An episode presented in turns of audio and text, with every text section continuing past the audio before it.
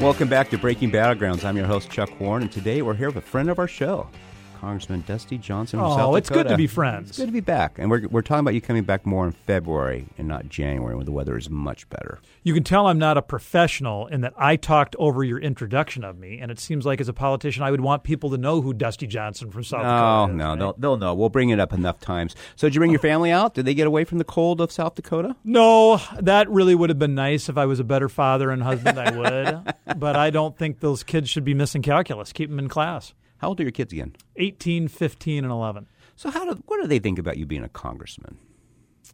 Is it a nuisance to them? Do they like doing it, or they're just like, uh, dad? I think they're proud. I know they're proud, but we don't. They're also not political kids. I don't bring them out to DC a lot. I don't want them to be the congressman's children. right. Uh, I just want them to be, you know, Max who plays the alto sax, and you know Ben who likes lifting weights, and you know Owen who's good, you know, good at uh, uh, good at making jokes. I don't. I, I to the extent they're their own people and not just a, an auxiliary of me. I think it's better. And I take it the all powerful Congressman Johnson's wife is um, quite independent, and she got used to it in life. Yeah, she's pretty remarkable. I mean, she's the CEO of a pretty good sized business in our little town, and she's a total ass kicker. That's fantastic. So, um, right now we have a budget impasse. I guess we got it going. To, we have till March now. We keep getting a little bit longer on the leash to get it out. What has to happen to get a real budget done here? we need to have the old spirit of just uh, cutting the deal. I mean, I know that's sort of like a swear word now. The idea that you would ever cooperate with the other side is considered, uh, you know, a- absolutely terrible. But we do need to fund government, and that's going to mean there's going to be a lot of 50-50 deals that get cut. And Right. it's not going to be very sexy, but that's what we need to do. I, I, when I ask people, especially those in the suburbs or who consider themselves conservative, but uh, they sort of become independent now, I call them I call them prodigal Republicans per se. It'd be nice if they'd come home. And I ask them what their biggest problem is. They goes, "It just nothing works anymore. Yeah. Nothing, and, and it's just not government. It's from police. It's from churches. It's from charities. It just seems like everything's broke. Are you getting that sense from people that that's a real frustration for them? Yeah, and I think there are. I mean, I have two reactions to that. Number one, it is a little true that things don't work as well as they used to. It is also, uh, and, and our political dysfunction, Chuck, is to blame for a lot of that. We're not making Right. the kind of investments that we used to. But it's also that it's so much easier to focus on the negative. Well, it's it's what gets you clicks. Yes. right? Um, I know having the show, we've been told time and again, you, you need to be a little more exaggerated. You need to make more bold pronouncements. Like, it's not what we are. We're growing. We're almost at a million listeners. I, I think there's an audience that just wants to have a reasonable conversation and listen. They can make their own opinion and, and go from there. I'm not out there saying, you know, like Chris Matthews, rural voters are a cult, right? I'm sure people in South Dakota appreciated that, those who heard of it. But it just doesn't work. It just seems like we can't do the simple things anymore. Yeah. It one thing that America always used to be good at, and, and the world acknowledges this, is we were adults, right? We invested in roads. We, you know, didn't shut down our government. We just could always be relied on to do the basic blocking and tackling of governance. And the last 10 years, that's gotten a lot harder. Tony Blair uh, was in the United States this is a little over a year ago, and, and he was talking to a group of members, a bipartisan group of members, and he said, America's political dysfunction is a global security threat. One hundred percent. One hundred percent. I mean, look, I have told this story before. I'll, I'll share it with you. So, um, well, five six years ago, I was in Estonia. I've been in Finland for business meetings, and a buddy of mine said, "Hey, I have a friend who's an art professor at the University in Estonia. Let's go see him." So we took a sh- ferry over. I mean, it's how close they are, right? Yeah. Finland, that. And we went there and we met with him. And he had served in the Soviet army when it broke up. Mm-hmm. So he's an older man, but you know, people forget the Soviet Union broke up not that long ago. so he was- 89 or something, Yeah, so he wasn't that old, right? But he was a young man then. He was an officer, and so we're at lunch and overlooking. You see the bay, and I said, "Do you ever worry about the Russians coming and trying to take back Estonia?" Now this time, no one's mentioning it, right? We're it's love, it's a group hug. We're, you know, there was all you know. We had our problems with Russia, but everybody thought it's okay. This is a Cold War dividend. And I'll never get his comment. He said, he pointed around and there was a U.S. destroyer, some military aircraft, and he goes, as long as that's there, no one's coming. And I, he said, I know Americans don't like to take the responsibility, but no one else can. Right. And it's just and it's just always stuck with me. I mean, it's just you know, you just simply pointed out this taxpayer funded military craft and just saying as long as that's there, no one's coming. And I and I feel like people I think what I'm disappointed in my party right now is especially for a party that supposedly believes in faith. You know, polling shows that we're more the party of faith versus Democrats. Um, there's a responsibility when you have faith. There's a stewardship, and peace is a stewardship. Well, and we acknowledge this in every other environment. If, if uh, you're a sports guy, I mean, everybody knows if you're the best player on the team, the team is going to be better run if you know that you have unique obligations. Correct. I have to be good in the locker room as well. It's not just on the court. And people know that in businesses too. Listen, if I'm the boss, I have some special obligations to make the team work well. Correct. We are, America is, has been the team captain. And we don't just get to wash our hands and walk away and say, well, you guys will figure it out. It is going to mean that Americans are less prosperous and it will mean that Americans are less secure. If the only thing we care about are Americans, we still need to be better leaders across the world. Well, the uniqueness of America, let's just look at today's economic numbers. So I think we grew at 3.2 or 3.3% last year, which is, you know, supposedly our soft landing. Yeah. Europe's like in a crisis. I mean, Germany's in a recession. They're like 0.3% negative, right? And you know, and I know our government likes to take credit for this, but this really has everything to do with people like your wife and these small business owners who have just learned to ignore everybody and I'm going to make a product and people are going to buy it and that's the beauty of America is this entrepreneurial bent. Even and you know, my Republican friends, and I am one. Look, Democrats, a lot of Democrats like entrepreneurship too. Now, Yeah. they, now they have a segment that don't. Don't get me wrong; they have some real nut jobs um, that make our nut jobs seem very mellow at times. But that is the beauty of America. We, there, there's just so many advantages here. I, I, you know, I think about we're separated by these two oceans. You know, the Red Sea problem right now is a real problem for Europe. It- Absolutely. it raises some prices here, maybe for us, but it's a real problem for them. It is. Well, I think the same thing about uh, natural gas. I mean, the, the, the Russia Ukraine deal hit Europe in the pocketbook a lot harder than it hit us. But again, these these things, whether it's the Red Sea or whether it's uh, you know natural gas, American leadership can solve these problems. One hundred percent. Like we can build more LNG terminals and we can get more natural gas to Europe and we can make them more independent from Russia. We can make sure that the Houthis in uh, Yemen aren't disrupting Europe. Like our leadership can help people. Did I read it right this week that Biden is banning banning certain exports of the natural gas to Europe or terminals? Did, did I read that right this week in the Wall Street Journal? it is amazing to me how often the left stands in the way of good environmental stewardship.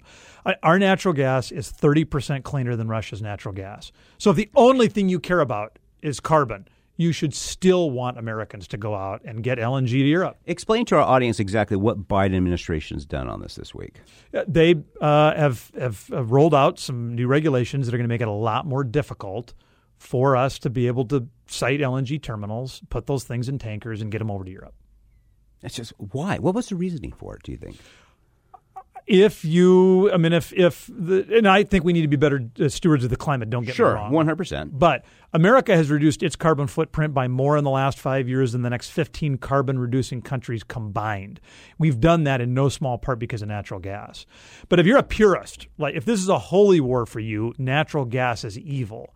And so they don't want uh, Europe to go from Russian natural gas to American natural gas. They want Europe to go from Russian natural gas to something entirely renewable. That's not going to happen overnight. Well, we, we, we were talking on the show a month ago, right before Christmas, that they had because of the cold front and the freezing in England, their their wind turnstiles stopped working, and they didn't have enough other sources of power, so people were in the cold for the weekend. I mean, I think this is what Europe's going to be facing for a long time because they have gone and not had a plan B. I, I think we would all agree here. Look, I'm for throwing everything at the wall to be energy independent, and renewables are part of it yeah. but they're never going to be 100% for a while. Or you and I will be very, very old men when that's a reality, right? exactly right.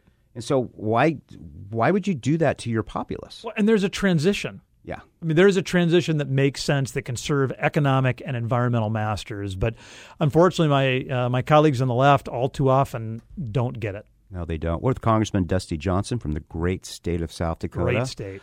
What do you think the chances are that your governor becomes the vice presidential candidate with President Trump? Oh, pretty good. I wouldn't bet against her. No, they're probably 10 or 12 people under active uh, consideration. So no one person has a But- great chance. But she's on a list. There's a yellow Oh, pad, and she's on the and she's on the yellow pad. So let me ask you this: If she is the nominee, who's the who's your lieutenant governor there? His name's Larry Rhoden. and so if she if they win Mm-hmm. and she's the vice president, Larry becomes the, the governor, Yeah. or do you have to have a special election there? Or No, yeah, over? he'll be governor until the rest of her term is up, which would be in 2026. Okay. Okay. What when you, as you go around and meet your constituents in South Dakota, what is the issue? Two or three issues that repeatedly get asked of you. Border, border, border. And what? And, and so, South Dakota, are you experiencing the problems from the border? I mean, look, we're here in Arizona. The border is real. I mean, we've been to. I mean, that border problem is real. This isn't made up. This isn't hyperbole. It is a problem, right? And we were talking last week. Had a foreign policy gentleman on. Look, polling shows there's 700 million people in the world that want to immigrate to the United States. and he said, and he said, look, if he, he goes, if you really did it, it's probably really two billion. Yeah.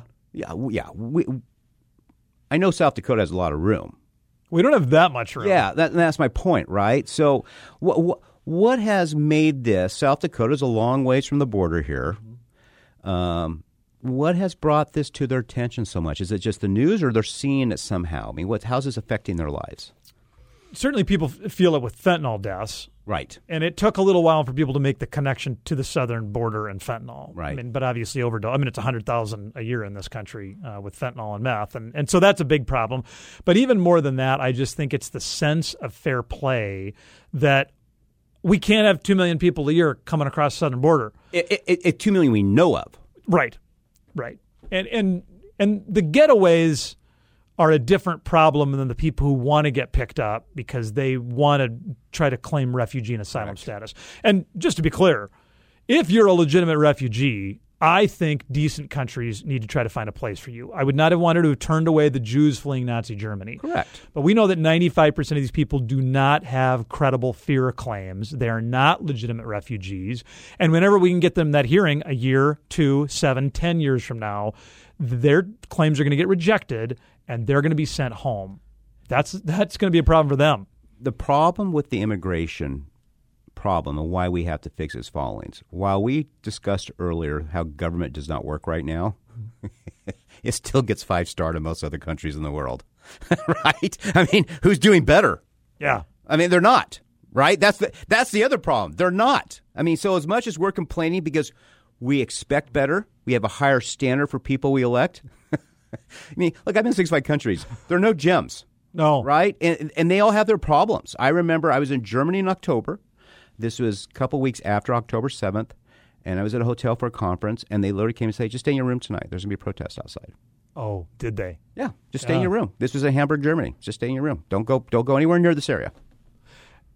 I do think the globe is suffering from a lack of leadership. I mean, clearly Putin and Xi Jinping are total autocratic dictator thugs. Olaf Scholz uh, doesn't seem like he's up to being the leader of Europe. Uh, Macron is not popular in his own country and certainly not popular anywhere else in Europe. Probably not in his own house either. No, no, that's right. I mean, you know, Rishi has got his own political problems.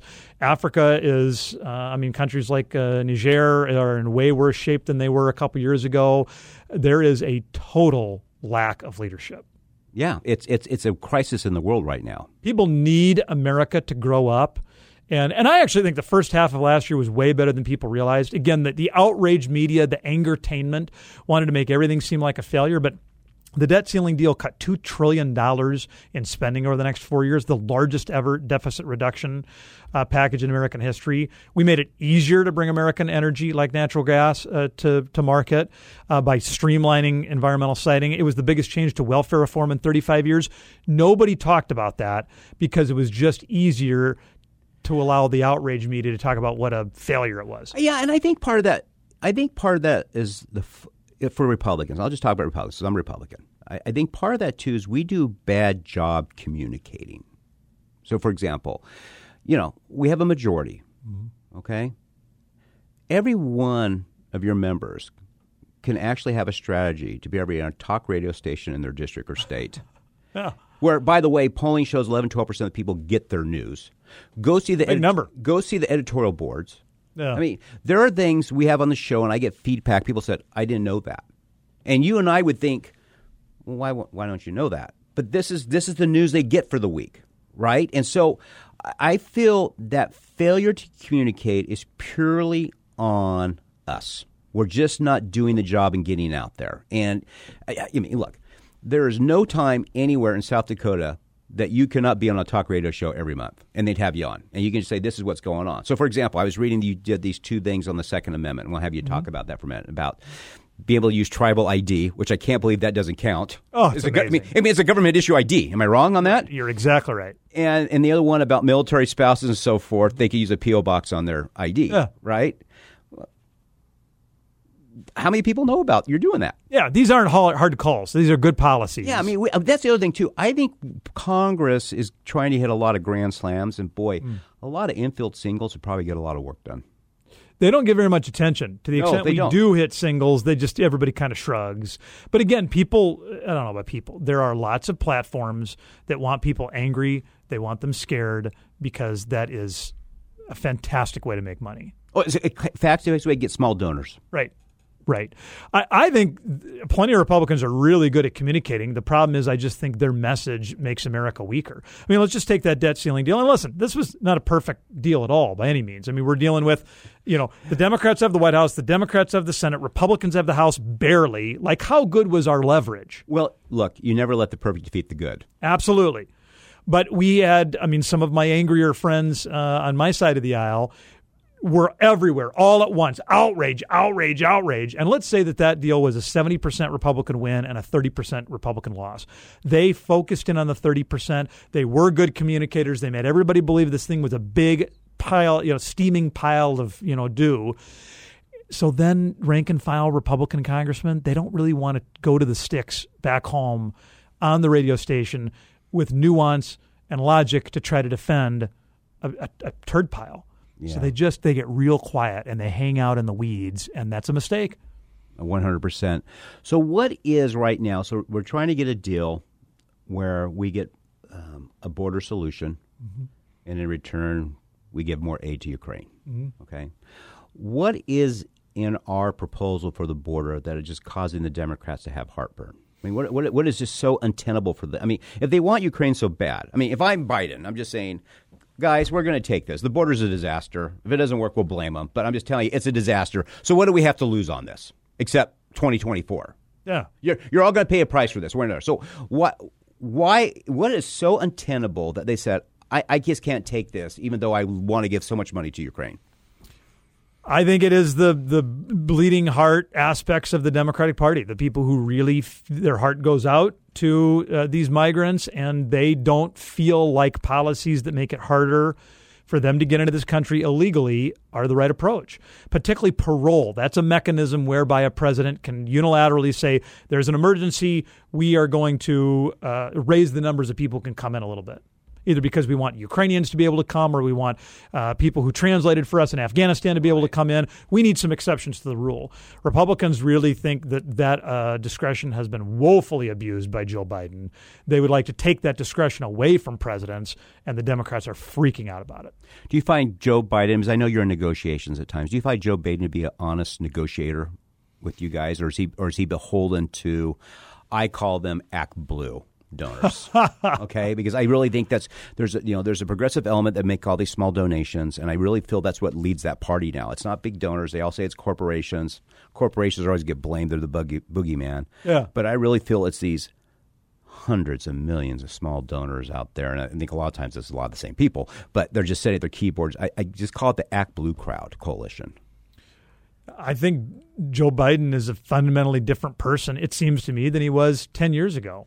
Yes, I mean, I think he basically went to America, you know, five years ago and said, listen, for 40 years, I've been, you know, Uncle Joe, the deal cutter, the kind of guy who could get along with everybody. Aren't you sick of the drama? Elect me. There won't be any more drama. We'll find middle ground solutions. correct. And I think, much to America's dismay, he has been a far more liberal president than Barack Obama. and trillion dollar package after trillion dollar package, and I don't, you know, I, I I think that's why his poll numbers are so lousy. I think people feel like it's been a bait and switch. One hundred percent. One hundred percent, and then they just see the failure on things. I mean, for example, inflation. I, it, you know, they came out yesterday. Wall Street Journal talked about credit card debt. It's gone up. People mm-hmm. are missing payments. Blah blah blah. And so, as I've always tried to explain to people on the show, I'm like, well, inflation's going down. Yes, the percentage increase is going down, but the right. percentage increase what happened. So what you have, you have 62% of people in this country do not even have $1,000 in savings. So when your pricing goes up $708 a month, where are you getting that extra money? Right. Right? If you're 62% that don't have $1,000 in savings, it's probably a good chance you don't have a lot of family members with more savings than that, right? I mean, that's just That's right. That's mathematics, right? So you have this and then you go and say, I'm going to put on my credit card. So inflation is not the percentage they say, it's the credit card rate. And that's why I don't think Washington and DC and New York media are getting. This is the credit card rate. So people are putting groceries on, gas on, all these things they generally would just be able to use their debit card check. They're not be able to do right now. And that's why I don't think Washington's getting whatsoever. Yes, this has been an interesting economy because people have jobs you know, and there's a lot of good jobs. Now, we still want better jobs. We want people to make more money, but this has been a little bit. This is what makes America so unique. We're still buying, we're still working, but when costs go up over eight thousand dollars a year, and you have a thousand dollars saving, where you where do you gain extra money? And and no, and those things don't even count. For example. Um, I, you know, South Dakota, they love the outdoors. I'm sure you have a lot of club sports. Mm-hmm. So, how many of those parents who have kids in club sports Oh, it's amazing. Are paying extra five hundred thousand bucks a year. So expensive. I mean, so that stuff comes up, and that's what I think. I think that is a real frustration for people. It's like, yeah, I get it. I have a job, but I'm not getting by. There's a problem. Something's something's got to give. It is hard to celebrate inflation back down at three, four, five percent. I mean, you doubled my rent yesterday, so now I'm supposed to be feel good that it's only five percent more today. I mean, at some point, that's on top of the doubling, and it is a real frustration people are they they do get really focused on gas prices and milk prices and I get it. At the same time though, we are barreling toward insolvency. One hundred percent. Forty-four trillion dollars in debt, and, and it is going to come for us soon. The only again, the only silver lining I have in that, and it's not a silver lining, but I just I'll take pride in it. Mm-hmm. If it's bad here, imagine everywhere else in the world. Yeah. I mean, that's the problem, right? So we're always going to be a repository for foreign investment. Yeah. Right? I mean, so that's a problem. I don't think we're going to get the hard swat to the face in a lot of ways we need to. And that dollar is, as reserve currency is yeah. a little safer than some people yeah. fear, just because everybody's a mess, right? Right. Right. But but I would. that's not a strategy. It's not a strategy. At some point, we do need to get our act together. Now, all right, two more questions before we go. We're Senator, um, excuse me, Congressman Dusty Johnson, maybe Senator or Governor someday. Uh, we'll see. We'll see. We'll see. We'll let's get just get through the next election. Exactly, Congressman Dusty Johnson. So, two things quickly here. I want to talk about your your bill on Chinese investment for states. Yeah. Tell us a little bit about it. I think we have given China too much coercive economic uh, power over almost every country, mm-hmm. and that's particularly true in America. And listen, I'm not. T- I don't mind if we're buying cheap T-shirts from them, and if we're selling them a whole bunch of soybeans right. like that. That those kinds of deals can make America stronger. But it is absurd to me that there are hundreds of life-saving pharmaceuticals we can only get from them it's absurd to me that we have given them a near monopoly on things like uh, you know uh, computer chips. Right. It's absurd to me that we are letting them increasingly buy up farmland across the globe. The holdings of the Chinese Communist Party farmland outside of China in the last ten years have increased a thousand percent. I just think we got to we got to pull together the global team and we got to say, gang, these investments in your ports, in your roads, in your agricultural processing to this is going to make your country and ours weaker.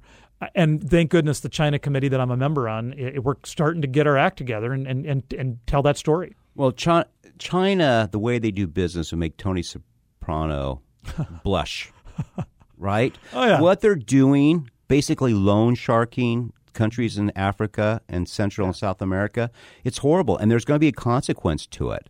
Should we prevent China from buying U.S. farmland? Yes the Chinese Communist Party and their partners. That doesn't mean that. I mean, I don't think we can buy farmland there, can we? No, no, no. So I mean, what's good for the goose is good for the gander. Right. I think we listen. I, there are five terrible despotic regimes. I don't think we should, and I think we just need to blacklist them all. I mean, I, I don't really think Iran and North Korea need to be buying a bunch of land near North Dakota Air, uh, Air Force bases either. I agree. I agree. All right, one last question. Let's talk about um, how do we get some urgency into Congress to take things seriously and realize you're not going to get a perfect deal, but we got to start getting things done. There's a there's a, there's a there's a book out right now. Just someone given to me last night. It's called The Measure, and basically the premise is one morning everybody in the world woke up with a small wooden box. It had two questions for you: Do you wish to know how long you'll live? And then, if so, what will you do with that knowledge? Hmm. How different do you think Congress would be if everybody woke up with a box one morning and said, "You guys have 20 years to live." And you have 20 years to fix America. Would we see a different sense of urgency there? Are we still going to go on Fox News and say Hunter Biden's a coke addict, you know, Donald Trump's mean and is a racist and blah, blah, blah? Here's the problem. We have the box. Yeah. We know that Social Security and Medicare both go insolvent in the next seven or eight years. We know that which by this, people, which by the way, people just don't get. They uh, we, don't. I get. try to I try to explain this all the time, guys. If you don't do anything, you have benefit cuts of twenty percent plus here in five, six years. Yeah. Just, there's nothing, I mean, that's just coming. Grandma will get cut if we don't act. Right. And so I think we've, we know how long we're going to live. So we got our box. And we still refuse to act. To me, I just think it's about garbage in, garbage out. And I love, uh, I, I love the purists and, and the zealots in my party who think that everything we're going to get done is going to get done through a home run, you know, the, the, the Hail Mary pass. And if we just hold strong, the Democrats will all crumble. I wish it, this is not a movie scene, right? It, righteous indignation alone will not deliver these victories. It took us 60 years to get into these problems. I think the left has been far smarter about being incremental and about day in and day out piling up small victories that have moved this country in the wrong direction. The right needs to get our head on straight. And so my my purist friends who think that we can, if we just hold tight, everything will fall into line. I'm sorry, they're, they're not being wise enough. And if we are going to get this country pointed back in the right direction on things like Medicare and Social Security solvency. We're going to need to elect more people who I think are rational, tactically smart, and understand we need to pile up a thousand small victories. And sometimes that means uh, cutting a deal where it's a 70 30 win. 100%. Congressman Dusty Johnson, thanks for visiting with us here today. Thanks for having me. Have a good time tonight. This is Breaking Battlegrounds. Vote. Thanks a million.